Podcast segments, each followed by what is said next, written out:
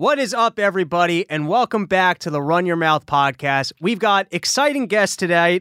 We've got Jared, Luke, and Typo from the Biting the Bullet podcast. Welcome, everybody. What's up, man? What's going on, dude? How's it going? It is uh it is good to have you here. The reason I reached out was um I had a really good plan for when the Boogaloo went down. I was like, I'm all set. I got this friend. His name is Eric. He's the Rambo of Iraq. He's got 72 confirmed kills. If things go to shit, I'm good. But then I realized I can't trust this guy because he picked Harrington over me for survival. Now, here's why that was an epic. Here was that. Now I don't even trust him. Like at first, I thought I'm safe with this guy Eric. Here's how I know he fucked up. I was in Philly with Harrington, right? And Harrington decided he was going to wander into the evening and do DMT. Um, now I don't know. Are you guys? Have you guys done DMT? Is that a drug you guys are into at all? No, I haven't yet. I I watched a lot of Joe Rogan. Does that count? I don't know. Yeah, you guys uh, hallucinogenics people at all? Like mushrooms, ecstasy, LSD? uh, yeah, we we we dabbled a couple of us. Allegedly.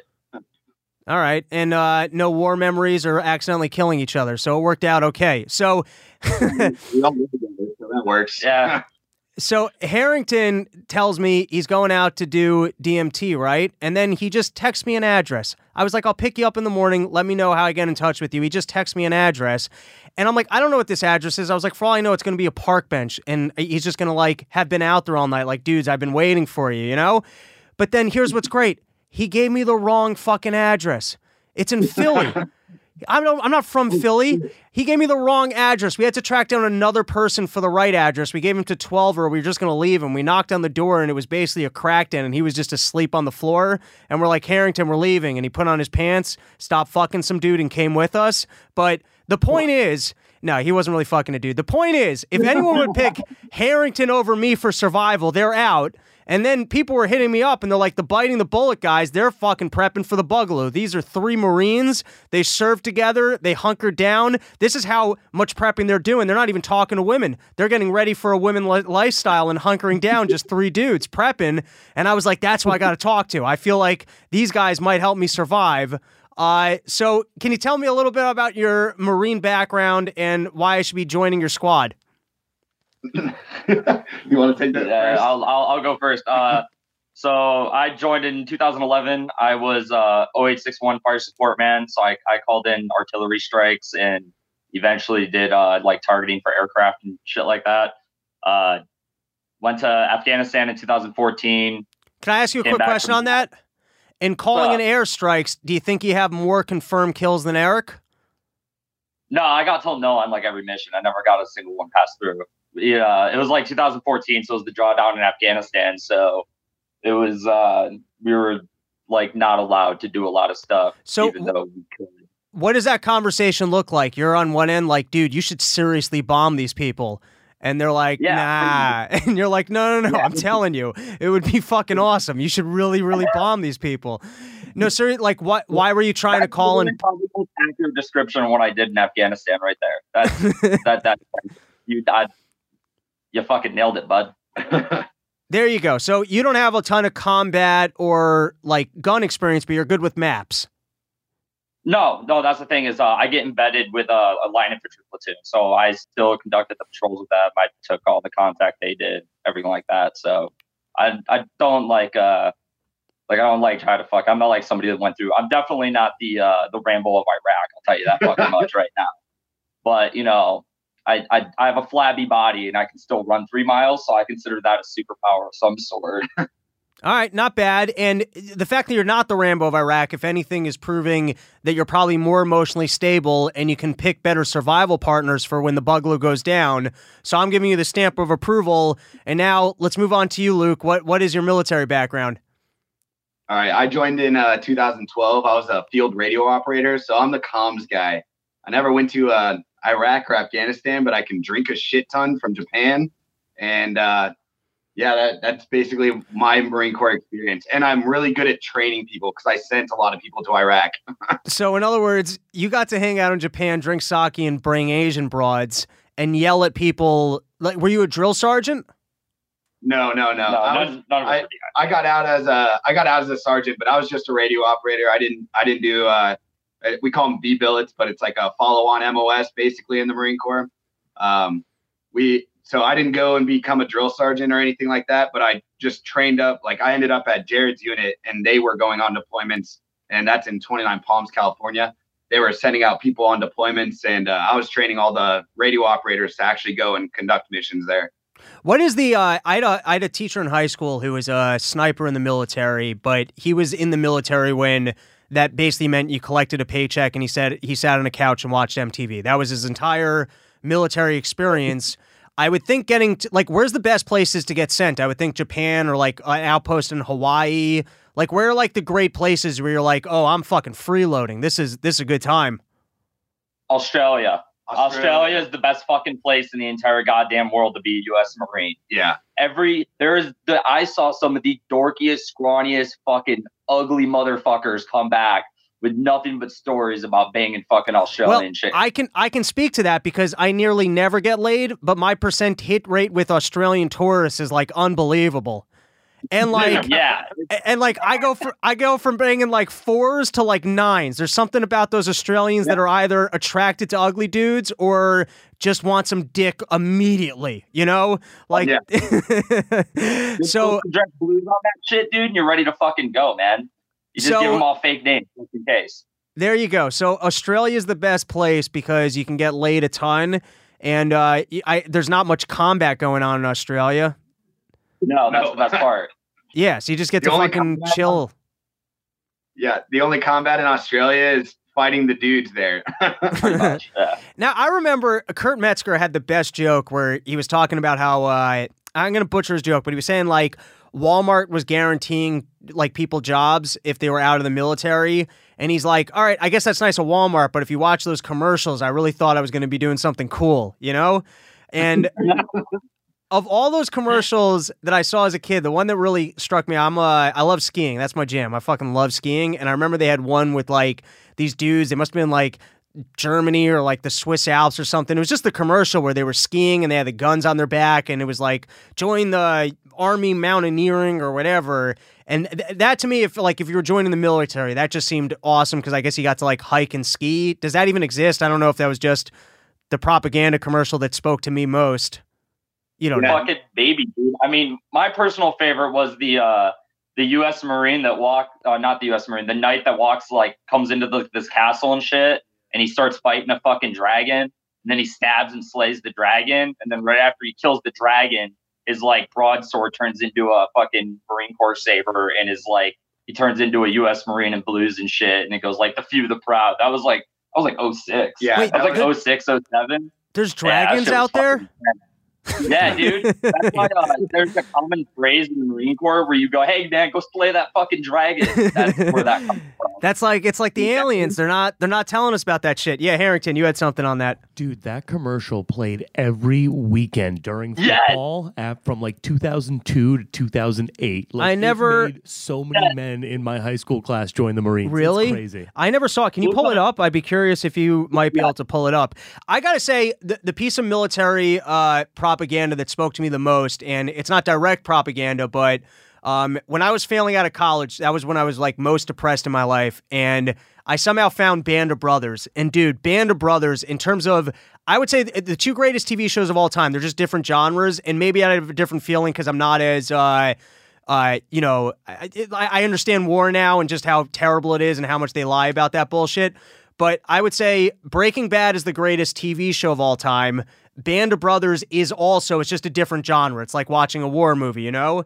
Um, but I remember watching that show when I was failing out of college, and I had that thought in my head, like, yeah, USA, I'm going to defend my country. I'm going to join the army. I mean, I didn't because I'm a pussy, but I'm just saying, at least that thought got into my head. What to you guys, like growing up, was like the, be- the best piece of military propaganda that kind of spoke to you? Generation Kill. Generation Kill. Generation Kill made me want to be, even though that that show like means more anti-war, especially at the fucking end. God damn it, I was like, I want it all.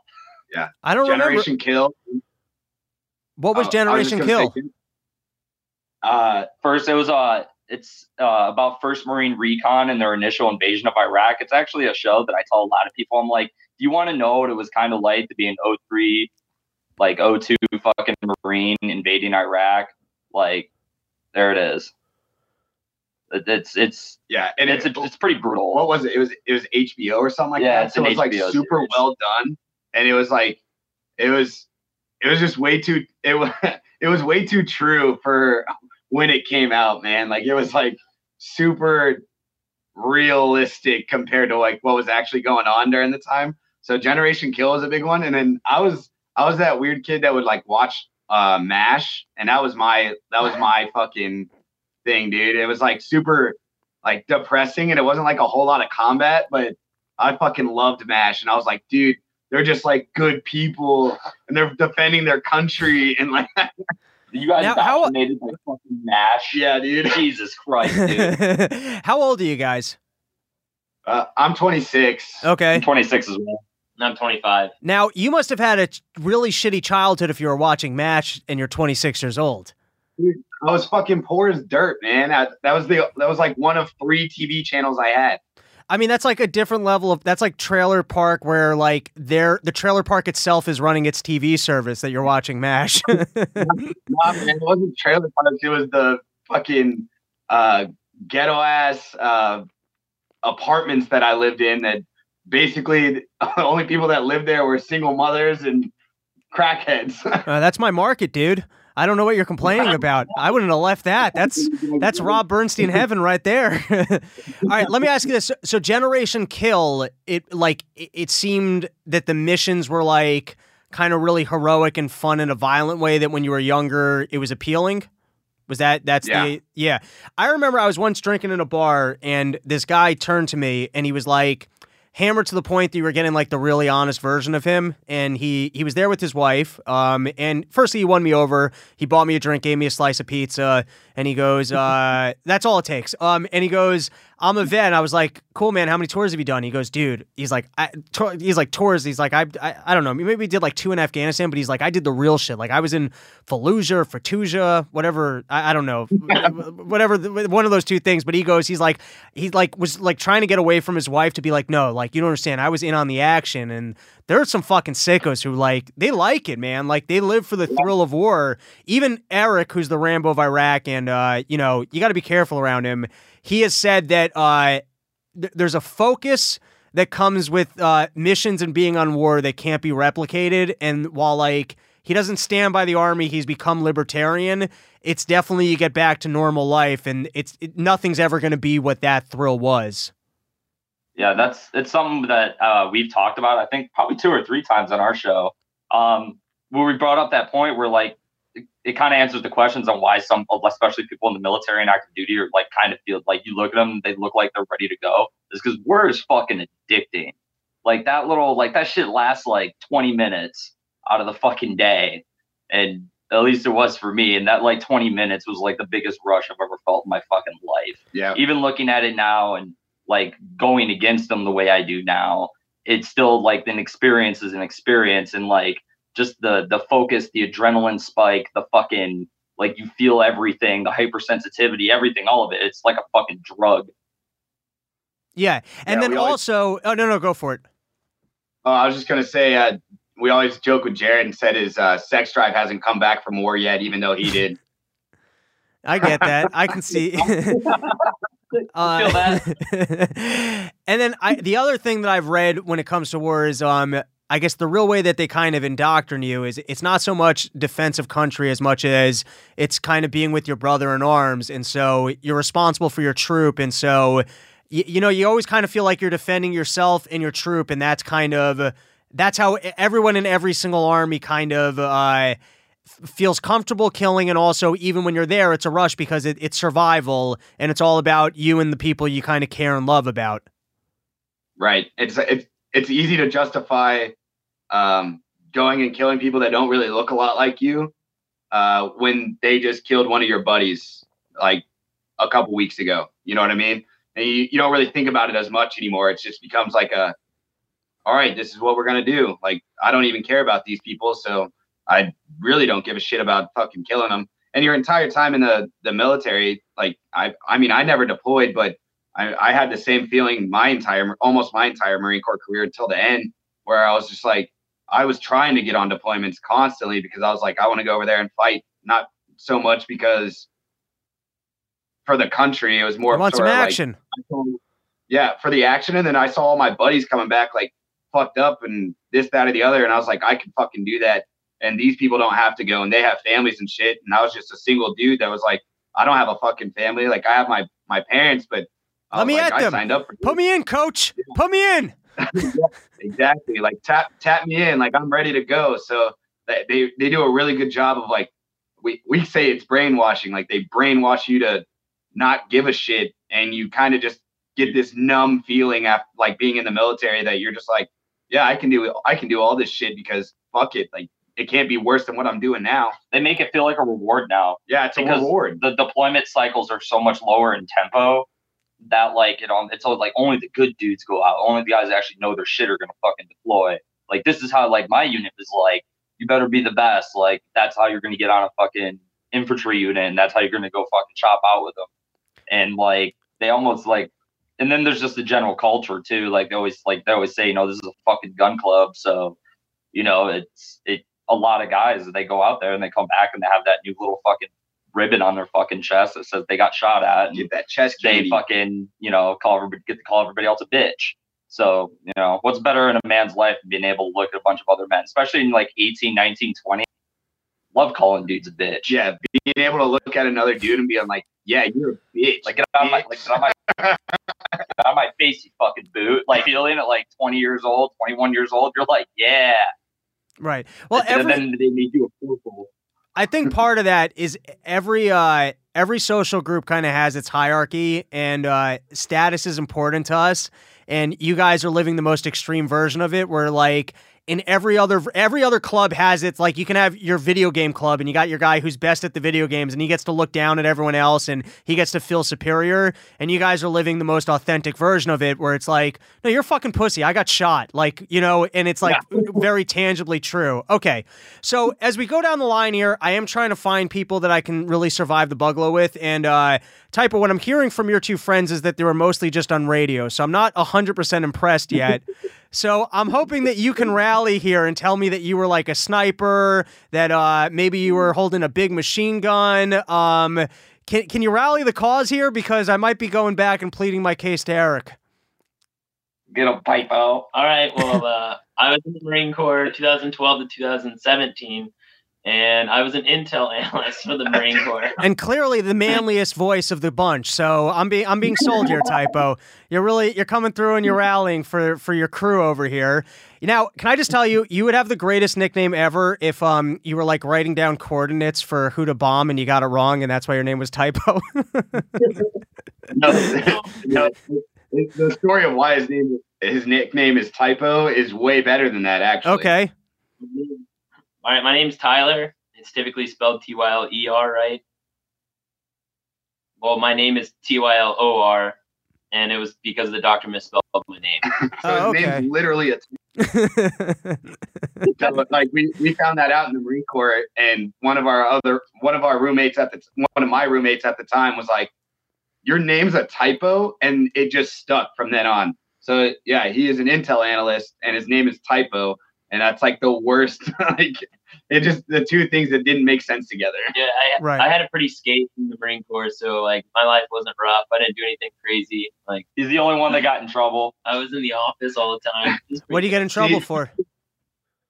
Uh, Protecting his junior Marine. uh, because my so I had this guy that got a DUI, and I we didn't know if he was actually going to get convicted or not. So we waited till his court date before we told the Marine Corps, and I, I knew about it for like a month and a half. So then when I told them that I knew about it for a month and a half, they're like, "Oh, you're keeping shit away from your Marines and or higher ups." So then they made me go down a rank. Oh, that sucks. Does that like mean less pay or just, you know, you get curfew? Uh, less pay. Yeah, that sucks. less less pay, and then you like going. It's like that whole you get to call other dudes bitches. Like you go back to the bitch that you were before. Right. You end So, up cleaning like in all those movies, you end up cleaning the kitchen kind of thing. Yeah, Yeah. basically. But Alright. uh, you know, the best thing about the the Boogaloo is is it, it's not so much that it, it's about survival, right? So if you want to if you want a team to survive, we were great at skating in the Marine Corps, staying Okay. below the radar, doing our shit, Yeah. surviving, I didn't even then I didn't even get my Humvee license until like after I got back from Afghanistan. That's when those fuckers got me on that shit. And everybody gets Humvee license in the Marine Corps, but you know you got to stay below the radar, survive, but be the best at what you do, and that's what we were. So that's, That's- all that matters. That's been my philosophy my whole life, so we're gonna get along, dudes. I mean, just being mediocre so that no one expects too much of you. They don't, you know, and you get by. I, I had that in my last job. I was uh I never wanted to post too many sales in a pay period because then people start like you get up the leaderboards and people start like realizing what you're doing. And they expect it from you for one, and for two, they start looking at where you're prospecting your leads, and then you got to like really work hard to stay ahead of them. So I was like, I better not sell all these people because otherwise they're going to realize that I have good lead sources.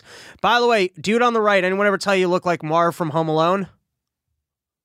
Only every fucking day of my life since the age of like 21, man. well, then there you go. I'm good at calls. So, uh, what other tips you got for us for the Boogaloo? I know, I know you did an entire episode with it. You had some dude who, uh, um, I forgot he was like in the uh the Coast Guard, but then he turned out not to be a pussy. You would think Coast Guard total pussy, but then he turned out to have done some really cool shit. Uh, so can you give us some quick tips?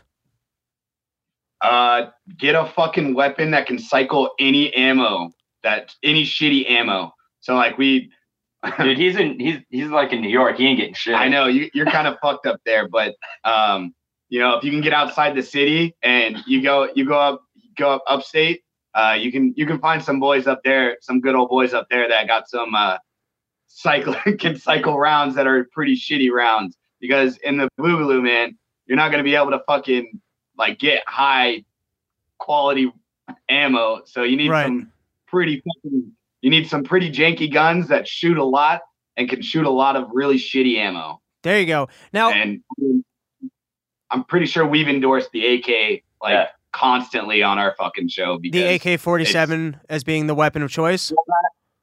that and it- it's the theme because um, in the fighting mongooses, which is the name of our unofficial not a militia, in the mongooses, um, our fucking uniform, our unofficial uniform, is an Adidas tracksuit. You want to get an Adidas tracksuit, Ooh, I like and then this. like go and like kind of super glue some steel plates in your garage for body armor because we're all poor. We can't afford good body yeah, we armor. can't afford that So, you know, just something that can take some shrapnel, you know, kind of like Velcro it to your body. You'll be all right.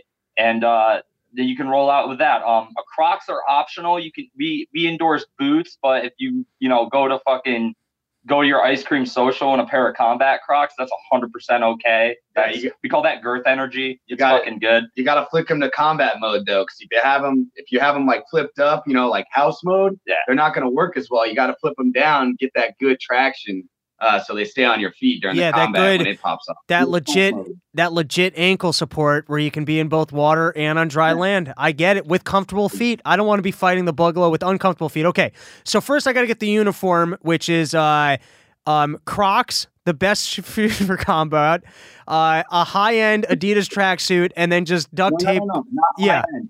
We're poor as fuck. You want to go for like some Eastern Europe, European off-brand Adidas tracksuit. I got a couple links I can send you. They come in camouflage. and then just and then just uh like slap trap met I mean uh metal on it, whatever I can get my hands on. Yeah. Basically, You know, Yeah. I once had a It's like friend. can like tie it together or whatever. I once had a friend. I couldn't tell if he was joking or not because he like we were out. what? You're laughing that I had a friend, or that uh, my friend he, he had this idea. He started collecting like the tops of um of soda cans, like the top of my Red Bull. He was collecting like the little the little you know the little pieces on top, right? And I asked him because he was being like really OCD about making sure every time you threw away a can, you could grab one. And he goes, Well, I'm collecting them and I'm building myself a chain link armor suit. So that if my parents throw me out of the house and I'm homeless, I'm ready to go. So. I, I still to this day don't know if that was serious because it was the middle of summer. I don't think you'd survive that long in a chain link metal suit. He did a lot of drugs. He was a good friend of mine at the time. Um, but that might not be a bad idea that might not actually be a bad idea for cheap body armor is uh, connecting a bunch of the tops with that it, I I don't know would that like do decently or terrible idea Realistically, you'll stop pistol rounds. It's uh, if you if you want to get good shit, just go out and get like some level four ceramic plates for real, real. If we want to get into the serious serious part of it. right now I remember when uh when the Bundy Ranch thing was going down What was very interesting about that was you had some what looked like really serious military personnel with some like pretty serious experience. Like it almost seemed like the reason why they didn't want to go in is that they knew the credentials of the people there. They knew the sniper who was up in the thing, and they're like, this is not going to go well.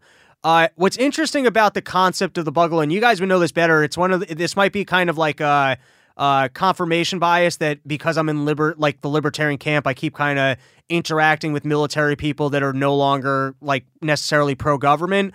But it does kind of seem to me that the probably the biggest risk to the government is all of the military personnel that they trained that can kind of see through the bullshit and wouldn't like you know if we were teaming up would be more on team civilian and fuck the government.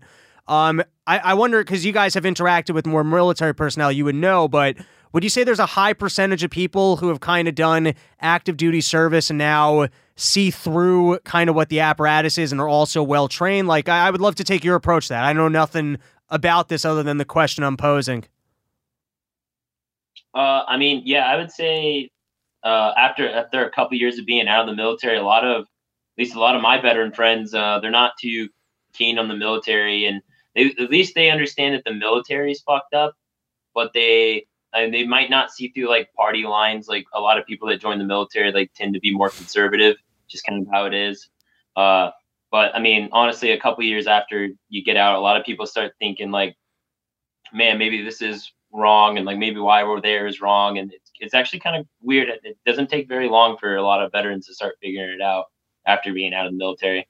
Yeah, and then there's, I mean, just being on like we're we've started to try and get a lot bigger on Twitter. Um, it seems like it does well for our podcast, so we've like really attacked Twitter a whole bunch. And uh, I mean, we found so many, so many fucking vets that are first and foremost they're anti-war, but then second off they're like along my sphere because I'm I'm like I'm like the anarchist of the group. Uh, Typo's pretty anarchist himself, but like a, a lot of anarchist vets out there that are just like yo, fuck the government. Like we're done with this bullshit. And I think it goes, it says something. You know, you see it firsthand, day in and day out. And Jared says it all the time. He's like, living in the military is like living in the DMV seven days a week, and it's like fucking shit. It's garbage. Takes forever. It the people are shitty to you. You want to be shitty back, but you really can't because you get sent back to the end of the line, and you're just like, fuck me. This is fucking hell. You got to play the game. And so a lot of the guys, you know, like Typo said, a couple years removed, it's like, man, fuck this. This is bullshit. And then I think we've done a lot for the veteran community that are like anarchists or libertarian in that in that sense. Where they're like, oh shit, we're not the only fucking ones out here thinking like this. So maybe maybe I need to check out this or check out that. And we have a whole bunch of veteran podcasts that have popped up in the last year um, that are in like the libertarian sphere that are like really dope, and we're we're hitting a big demographic. So it's it's kind of been needed, and I think that's why there hasn't been such an outpouring of vets in the libertarian community because there wasn't really people that talk like us or fucking act like we do, and you know are as crude and dark as we are, but they really wanted that, and they finally saw it, and they're like, oh shit, maybe I can really start getting into this libertarian thing or anarchist thing. Yeah, like because we uh we flow our entire podcast the way the way we talked about it before we started was there's this place near the barracks and every like Marine Corps barracks. It's called the Smoke Pit, and it's like your designated smoking area around the barracks. Has like benches, grills, so it's like where everybody. It's where you usually wind up getting shit faced on the right. weekends and everything. so we uh, we said it's like we wanted we wanted our podcast to feel for the veteran community that feels a little bit like this. We wanted them to feel like they just walked out on like a fucking Sunday night at like two in the morning and fucking there's like six dudes still like drinking, pulling from like a bottle of fucking whiskey, just talking about fucking random shit. You just walked into it because that's what we used to do. Yeah. You get shit faced in like the smoke pit. And then, like, if you're one of the ones that are up by the end of the fucking night, you just wind up sitting around quietly talking about like politics and fucking life. Like, On that note, I, I'm curious when you guys were in the military. So it sounds like there probably weren't too many, I guess, women amongst the ranks or I guess where yeah, because what you're describing is such a dude hang, and there is something to like as much as chasing pussy is great, there is something to a fucking dude hang when there's no option for pussy, and so you're really just taking out that energy by bullshitting and getting fucking hammered late at night. But there is definitely just something magical about when you're like three months deep into no women around dude hang. Yeah, dude, it was so like our other buddy, he lives with us too, and me and Typo and him we go like we all got out and we decided like I'm from Phoenix, Arizona, so we all decided that we're gonna get out and go to ASU, right? And you know, party capital. We're gonna fuck bitches, get money, you know. And uh, that that didn't work out too well because we just we just go out to bars and we're like, all right, we're gonna we're gonna we're gonna get some women tonight. Like you know, we got this fucking bachelor pad.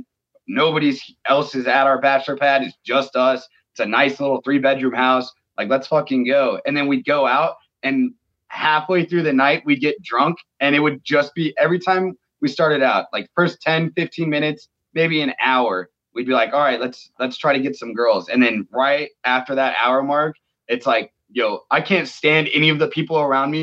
You guys want to go outside and talk and get drunk? And then we just get plastered talk shit to all the girls that were trying to hit on us because we were three marine vets that just got out of the military at asu so they're like, oh, these guys are hot, blah, blah, blah, blah, blah. Or these guys are at least in decent shape and don't talk like little incel bitches or beta ass males in ASU.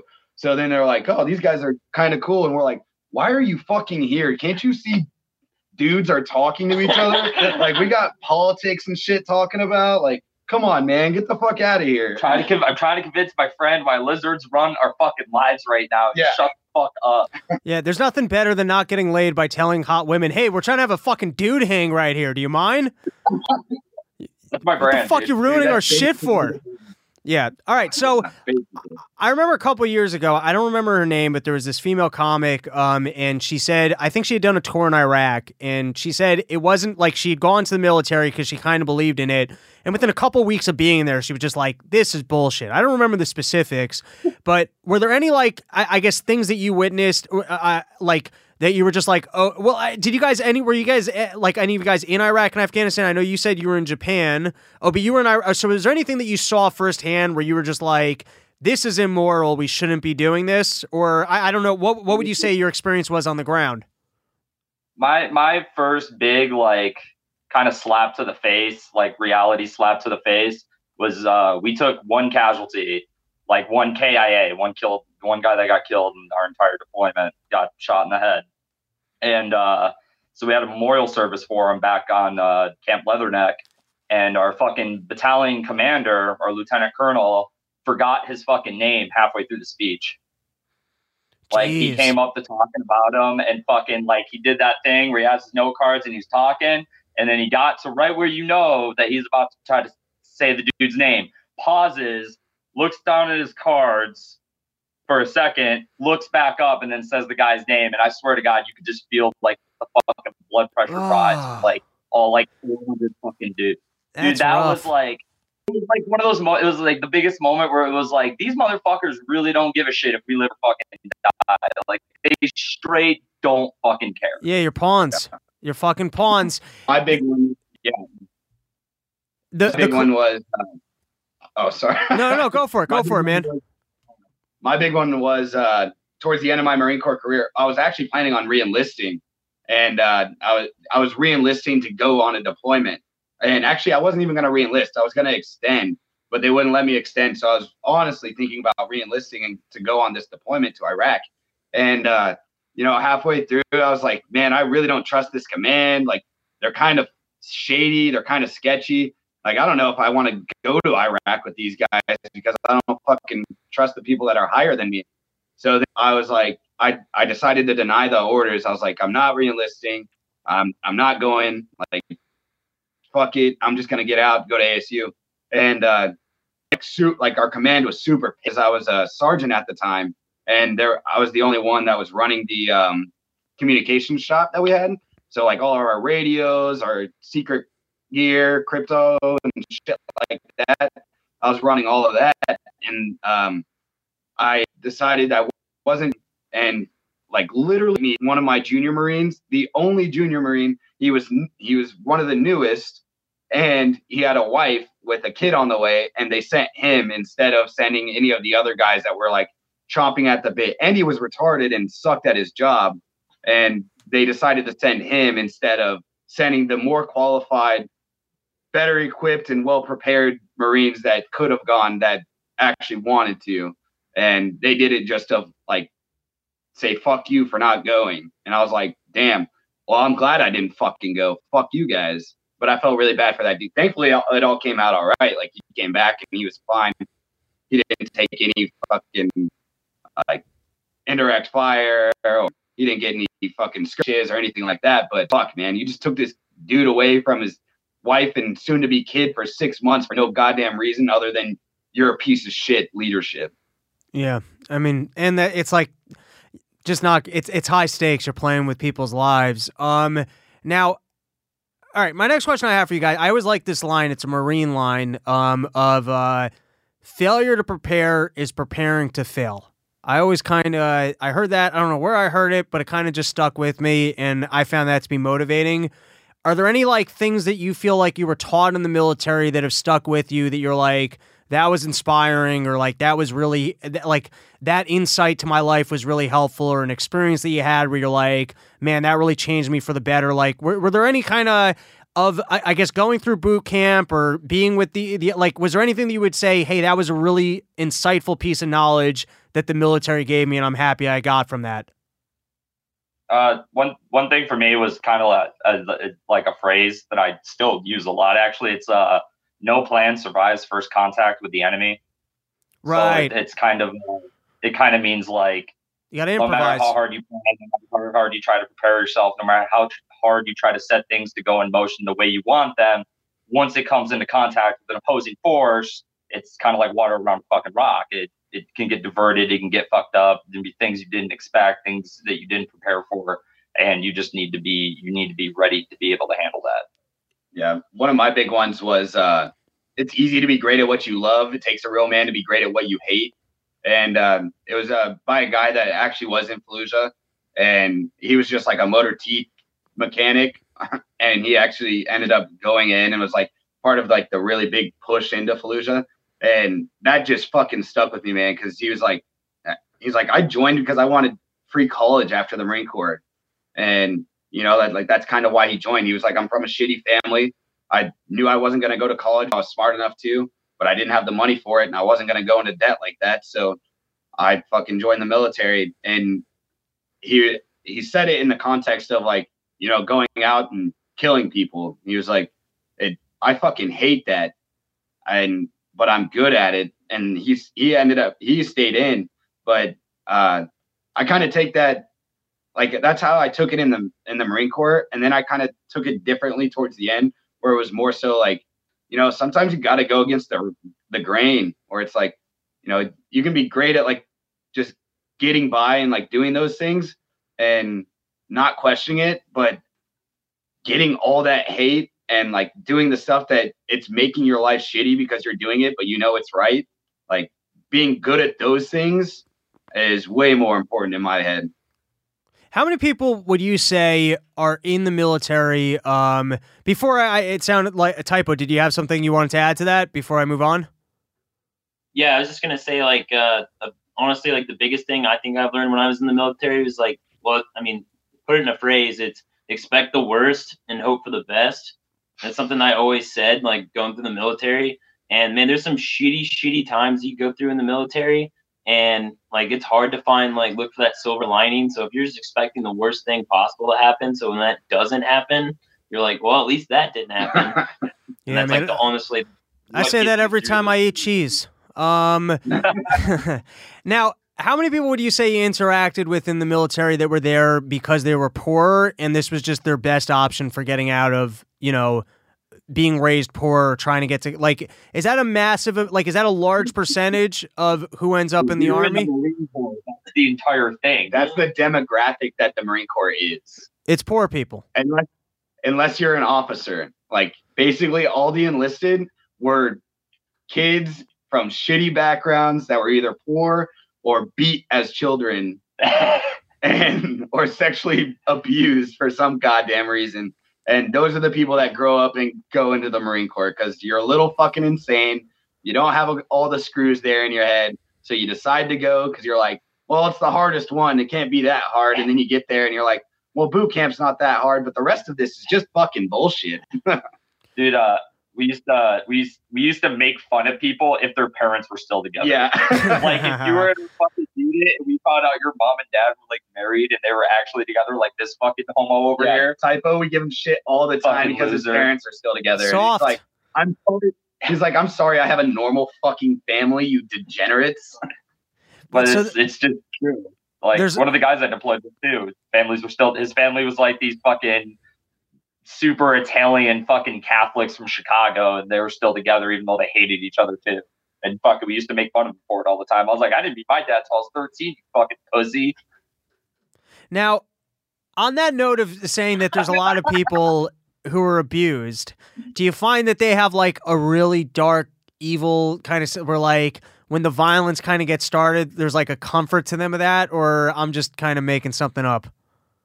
Well, no, I feel like there's there's a there's a few people that are like that. They're just fucking psychos. I mean, Yeah. Um, but you know, you honestly like you're with these guys all the time, so you know the fucking psychos. You know what I mean? Like you you're with these guys day in day out for months on end, so you kind of know the psychos. And there's those guys that you know they get off to shit like that, but the rest of them, it's just a lot of the guys where I was saying like the you got beat as a child or whatever. They were, you know, they're just the ones that are like they're used to getting shit on, and they're like, well, I can take this. So they're just, it's just because you're used to it. So it's like, this is no different than anything else I've lived through. Right. I've been really abused my whole life, so fuck you, you fucking Marines. You think I can't get through your bullshit? My dad used to beat Yeah. me. You're nothing, fucking drill sergeant. I'll take it in the ass Yeah. right now. You don't think I can handle it? Let's do it, Sarge. We, that's, we actually have a. It's called the Green Weenie because the Marine Corps just fucks you the entire time you're in it. you know what I heard? I I read this in a New York Times Magazine article. This was the most crazy thing I ever read about. I don't think it was the Marines, but it was some sort of a special forces, and I think they trained in uh, in France.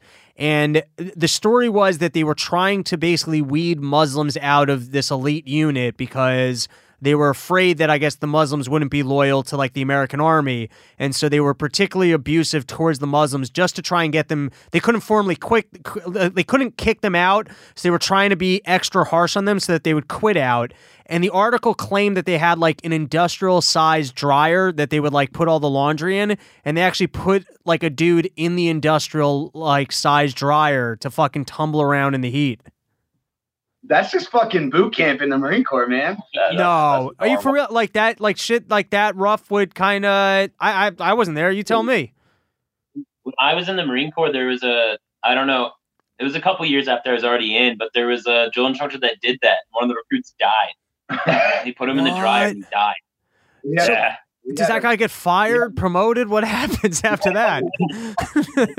he, he should be fucked. he probably got he got he probably got promoted at first, and then like Moms of America comes in, and they're like, "You can't kill our kids," and everybody else is like, "Fuck off, you kill your kids whenever you want, you want it." And they're like push another recruit down or some shit.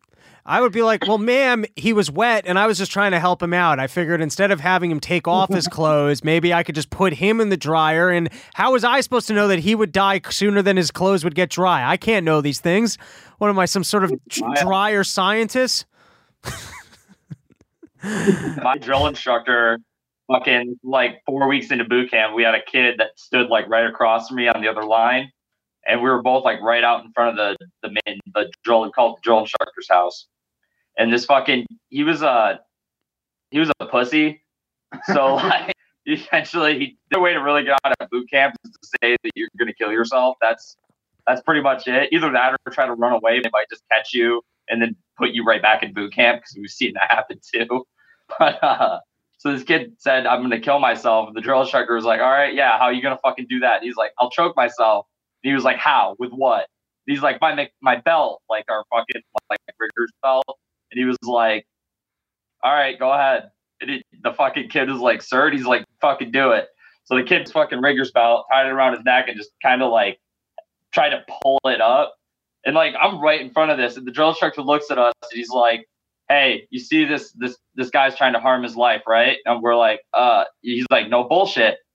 He's harming himself. And we're like, yes, sir. He's like, good. And he drop kicked the motherfucker in the chest. Oh and, like, no way! And then like grabbed the belt and then threw it and looked back at us because we're like right fucking there. And he was like, "You saw me save his life, right?" We're like, "Yes, sir." And he's Ah. like, "All right, cool." And they fucking kicked him out. That is fucking brutal. I mean, I almost respect I- that drill sergeant. He's like, wow, Yeah. that's Dude. pretty. That's pretty intense. That's the thing, man. You start like, dude, we talk about it all the time. Boot camp is the funniest place you're not allowed to laugh. Dude, it's the just because it's so funny that the, like the, the way they'll yell at people and like And the things that they make you do, like they make you do the stupidest. They they made it. He said this one guy's name was like um, Quaker or something like that, and the drill instructor was like, "What what's your name?" And he's like, "This recruit's name is Quaker," and he was like, "Well, it looks like quack to me. You're gonna quack every time you talk to me." Dude had to literally quack. And he was just like, you're, you're you're like, what do you fucking do with this? Like, what do you what do you want me to do here? Like, I don't like I want to laugh, but you laugh, you go get fucked up for you know an hour or so, like doing. Uh, we called it so intensive training. And you're just like getting fucked up because you laughed at this dude running around the barracks like quack quack quack quack quack quack for fucking 30 minutes. And you're like, what do you what do you expect, bro? You're making this 18 year old kid fucking quack. Like I don't Right. know. He used to make Dick pick up mattresses and just run around with them and shit and like um fucking like so our drill instructors had one where it was uh crush the house so then we'd have to take all our fucking like bunk beds and we'd all fucking push them and like tip them over in the middle of the room make this giant pile of like all of our bunks and coffin lockers For no reason. as we're getting yelled at and then he'd say fix the house and then count us down and try to see how fast we can put it all back together again It's just like, Like, but- stupid shit. like I mean, at the time you're like, this fucking sucks. You look back on it, you just like remember like it's just funny. Like if you if you were not getting fucked up, you were watching it, you'd laugh. Funny. right. Pretty funny. So I was listening to uh, your podcast on uh, the Afghanistan papers, and I got to be honest, for a person, I I, I follow the news because mostly because I'm doing part of the problem, and if I fall behind, I just look like an asshole. So basically, I probably I probably spend at least an hour a day just trying to read all the head. Like I I- I just try and stay current on the weekends. I read a little more. I'm like I've fallen behind on the libertarian literature because I'm a little bit more just trying to follow current events, but like. I would say average day I read about for an hour to just read through all the news sources I can. Sometimes I'm doing two hours, but like I keep pretty current. And I got to be honest, I totally overlooked the Afghanistan papers. I think I saw a headline, and I think the reason why I overlooked it was because um, at the same time, I think they also put out a torture report about all the torturing stuff that was going on in uh, in Gitmo with the CIA. Which, by the way, uh, they did a really great movie about that, which is on on Amazon. Um, but for whatever reason, I'm just telling you, I, I maybe it was a week I drank more than I usually do. I really did not follow the Afghan. Like I, I didn't even really. I, I don't even really remember seeing the headlines on this. I don't know how I missed it. Maybe it was underreported in where I, but like, I was listening to your, I was like, shit. And then I kind of went today and kind of redid my homework. But it, basically, to give the summary, it is a tell all that really early on in the Afghanistan war, they realized that there was, it was unwinnable. There was no reason to be there. Even the higher ups kind of saw the bigger picture that Osama bin Laden was just trying to get us to wait resources. And it's like an entire document that's just a tell all of like, we're lying to the American people, we're cherry picking statistics, we're trying to get support for the war. And then also, they actually did have the cost that it was a multi trillion dollar war. Um, I don't think this was in the papers, but at like civilian deaths, I think are at like 325,000, but that doesn't even include, those are like direct deaths. Those aren't like deaths from like starvation or other causes that were indirect, which is, um, I mean, if you look at just the numbers of they killed what 2,000 civilians on 9/11, and then we killed 325, and we pretend like we're morally superior. Uh, but you guys did a full episode on it, which kind of tuned me in. So, um, you know, educate us a little bit. Yeah, well, I think I think the biggest thing I took from that was the Rumsfeld documents. Like he literally showed his ass the entire time in those things. Like he has reports in 2004. He's sending out memos. Like I don't understand who the um who the enemy is in Afghanistan, or there was another one where he was like, I don't know who the enemy is in Iraq, but at the same time, you see him on TV at the, like during those same moments, like around the same dates, and he's like, "We need to be there. The terrorists are killing our people." Blah blah blah blah blah blah blah. We're making progress. Yeah, and then and consistently throughout the entire like because those documents range from like I think it was like the earliest I saw was 2002 and I think the latest I saw was like 2012, 2011, something around there. And I mean, there's like 600 documents on that thing, so I haven't gone through like all of it. I probably haven't even gone through a, like a quarter of it, but uh, uh, like just at the same time, they're all consistently and constantly saying we're making progress in Iraq or we're making progress in Afghanistan, and it was like you guys literally like all these, and then you're doing these interviews at the same time with this special investigation general that is asking them what's going on and they're just saying we don't know what we're doing. We don't know what we're doing at all. We don't even know why we're doing it. And that it just fucking killed me reading like some Well, of the shit ama- that i did. I was it's amazing that from there, I mean, uh, okay, I'm a libertarian and I've read enough to kind of see the patterns and go, hey, government's not doing us any favors. They're trying to sell us on the fact that they're helping us out and they're just salespeople. They're trying to, cons- like, you know, they, they just want resources and power. That's it. But when this kind of thing comes out, it's shocking that firstly the news doesn't kind of this isn't the primary thing that they cover, and then they continue to pretend like when you know they make these claims of the intelligence community for safety, it's like no, they blatantly lied to us, and we should be having a serious conversation about restructuring government because look at the toll this war and it is blatant like evidence here that we were lied to. What are we doing to prevent this moving forward and like the the fact that that is not the national conversation after this came out is um well it's not just appalling it just kind of shows like I, I, I, what, what's the chance of like what needs to come out for people to kind of open up their eyes or for the media to actually like how does something this blatantly obvious just kind of get brushed away? It's insanity. Absolutely, man. It's one. I think it it just leads right into what's going on with Iran right now. I honestly because it's the same things. Like we're we're repeating the same steps over and over again. I mean, we've been in Iran or we've been in and around Iran and I well, we've definitely been in Iraq since like 1953. Like we've been doing all these things for so long, and it's just repetitive steps, repetitive steps, repetitive steps, and we're acting like it doesn't change, and that's the definition of insanity expecting a different outcome by doing the same process over and over again. Do you And guys uh I- do you know how the Afghanistan papers leaked? I didn't quite catch that story of what happened that it, there was a government agency that was collecting information on the failures in Iraq and Afghanistan. So they conducted series of fucking what they said at the time, really confidential interviews, basically telling these military command- commanders to be like really frank and um, to like really say like what the issues were and like why we weren't. And then it also collected all those memos and shit. That's why they're getting memos like we don't know who we're fighting. Um, all this money that we're sending to fucking Afghanistan straight into fucking Taliban, um, thing in nature.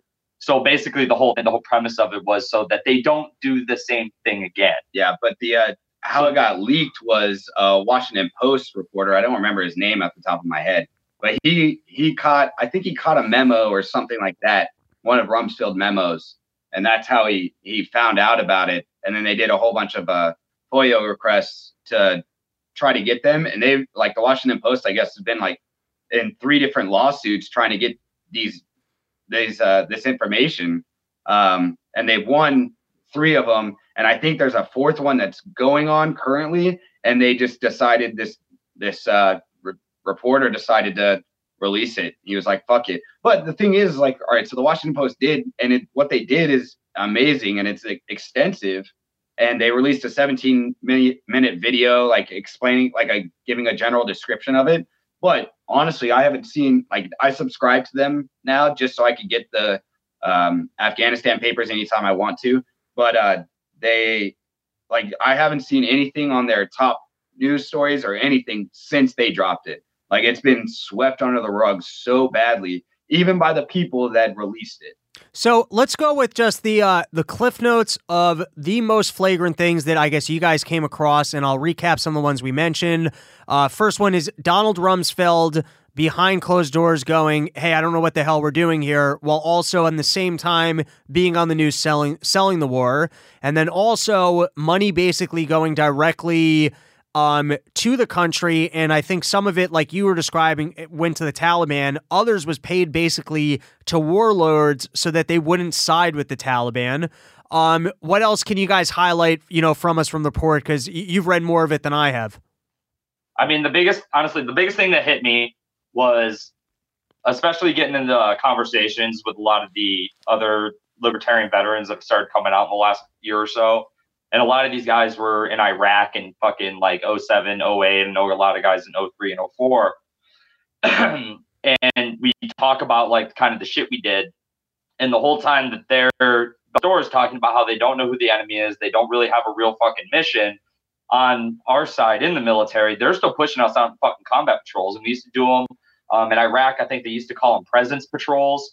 Um, for us, they call them disruption missions. And literally, it's what I tell people I did in Afghanistan. It's like they would just throw us out into an area and you walk around and he shoots at you. That's an enemy. That's that's what you do. There's no, it's just uh, literally our shit was like, oh, we haven't had guys here in like five years. So we're just going to land. And then like they'll latch on to any kind of bit of intelligence that may or may not point to anything. Like my first, I uh, talked about before on the show and earlier episodes but my very first combat mission, fucking, they like talked it up like we're about to go raid like a bunch of uh, like drugs and weapons, and what they picked up on their fucking like satellite imagery and their like uh, drone drone intel had turned out to actually just be shit pits. So we fucking moved literally into this pits town. of shit.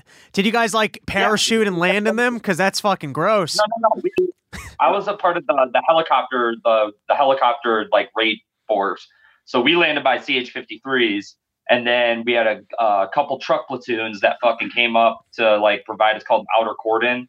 So they're like five miles out and like a kind of a perimeter securing the area. And then we pushed patrols through the village, made everybody come out, did like all these fucking uh, data collection on everybody, get their fingerprints, retinas, everything oh like that. God, hilarious. Um, monitoring their nets. Like we did the best part is we were supposed to get a resupply of water by like noon and the motherfuckers didn't show up till about like six at night and we ran out of water at around like one so we had like three four guys that started fucking like heat stroking out and shit and our lieutenant was still trying to push on like uh push security patrols as dudes were just like fucking dropping for shit because it's like the middle of fucking summer in Helmand province so it's like 125 fucking degrees outside and we're like we're fucking 90 pounds of shit I mean, but there's a mission and we're making progress. yeah, that's that's really the biggest takeaway is it just kind of finally connected all these dots where it's just like you motherfuckers just threw us out there fucking with absolute there's you had no mission. You have no end game. Doing it to do it.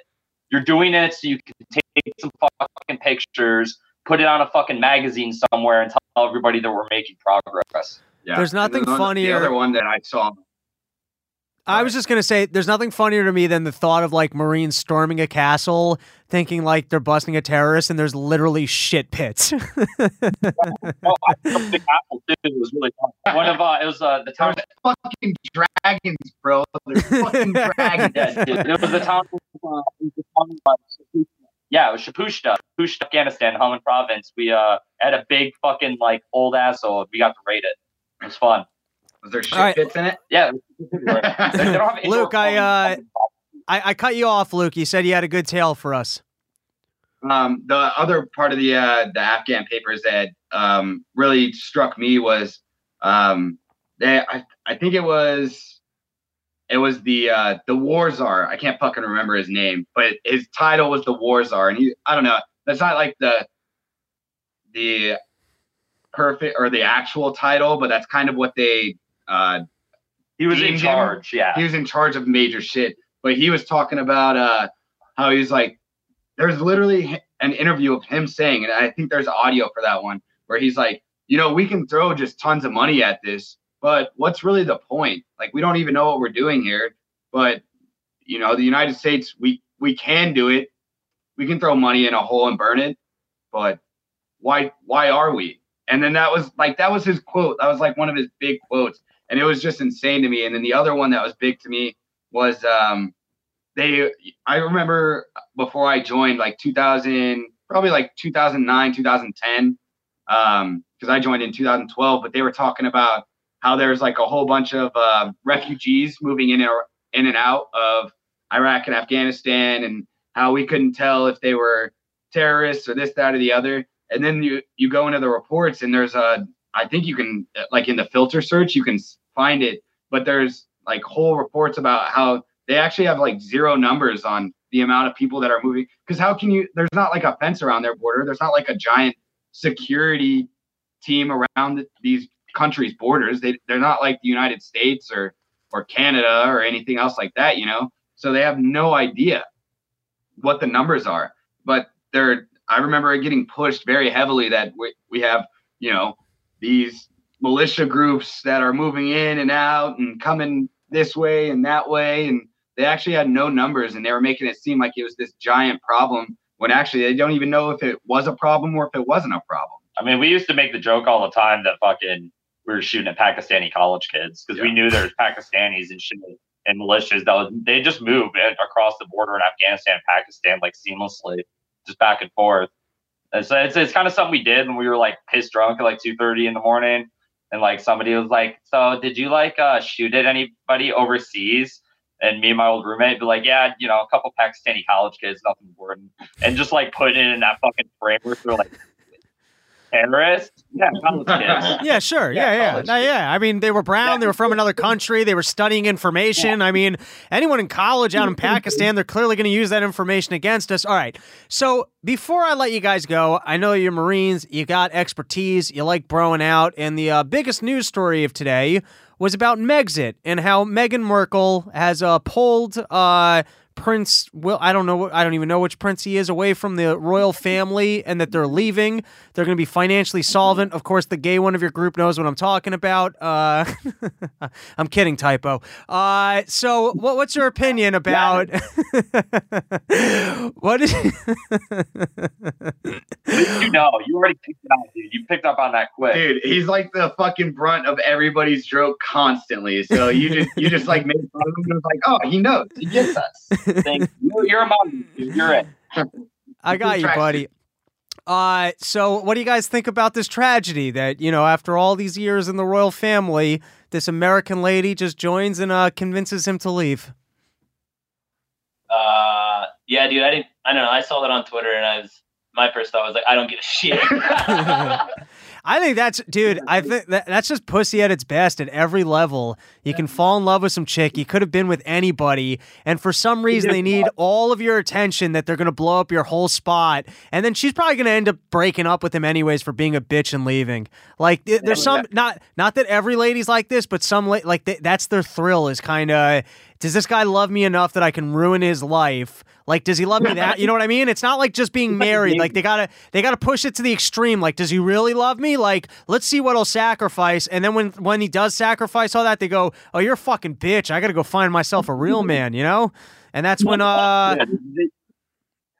we'll they give up, up the, they give up the butt, they turn you into an alcoholic, and then they leave you. That's how it works. That's how it works. Okay. Before we call an episode, I kind of boxed Harrington out. You know, I didn't let him defend himself at all in my accusations about uh, his lack of survival skills. And I feel like he might have had, you know, some comments along the way. I just, you had your back to me. So I really boxed you out. So before I let the, uh, the glorious Marines leave us, I, I want to give you the floor here for a sec. I just want to point out that I survived the weekend. That is true. There you go. And you enjoyed the DMT dude. That, so that is a challenge. Also, are you gonna are, are you gonna be giving us the audio to to put at the end of an episode at some point, or it's not coherent? I mean, I'll let you listen to it after this. No, it's up to you. If you want to throw it out there, we can we can yeah. post roll it kind of at the end and go, "Here's uh, Harrington's magical journeys." But if it's incoherent gibberish, then you know we so, don't. Like, as a very like you know like it's it feels very masturbatory because it is a lot of silly rambling by me um and like a lot of other people in the room like it's the the front part is me explaining it like a coherent human being who knows what he's doing and the back half is like i left this plane of existence All right, maybe we could throw it out there. All right, before I let you guys leave, firstly, thank you so much for coming on. This was an absolute ba- blast. Um, the podcast is called Biting the Bullet Podcast. You just recently had, I saw you had the Fadcast guys on. Um, I like those dudes. Actually, you just had one of them on. Uh, you had uh, your prep for the Boogaloo. You guys went through the Afghan papers. You also did a really fun breakdown with uh, uh, the bullshit from war movies, canteens. They get fucking rotten in there. Uh, you did it on Saving Private Ryan. But uh, go ahead, you tell us. What do you guys want to plug?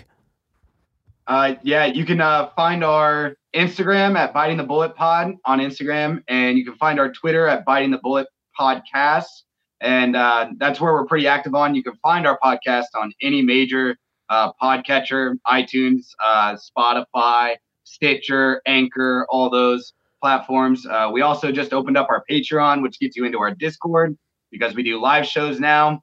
Um, you'll hear a lot more of those movie reviews and stuff like that. Jared runs our Discord. Typo runs our Facebook page, which is also Biting the Bullet podcast. And uh, you can find me at Keep It Real Luke on Twitter. I post some dope shit on there. It's uh, and I was like very much. Uh, I do a lot of the live updates, like when Iran was bombing and all that stuff. I was fucking right on there, thanks to antiwar.com and Scott Horton. Like they're fucking awesome over there. But um, that's me, Jared. Uh, yeah, um, I run the Discord, and then uh, you can find me on Twitter as well. My personal account is uh, at the mongoose 0861. Uh, I just I argue with fucking no profile picture avatars with less than 30 followers about capitalism versus socialism, and I do it the best. So It's good use. and you can find me at at the real typo on Twitter, and I post stuff sometimes too. sometimes our podcast page actually has more followers than typos, so we need to show typos some love. But somebody needs to.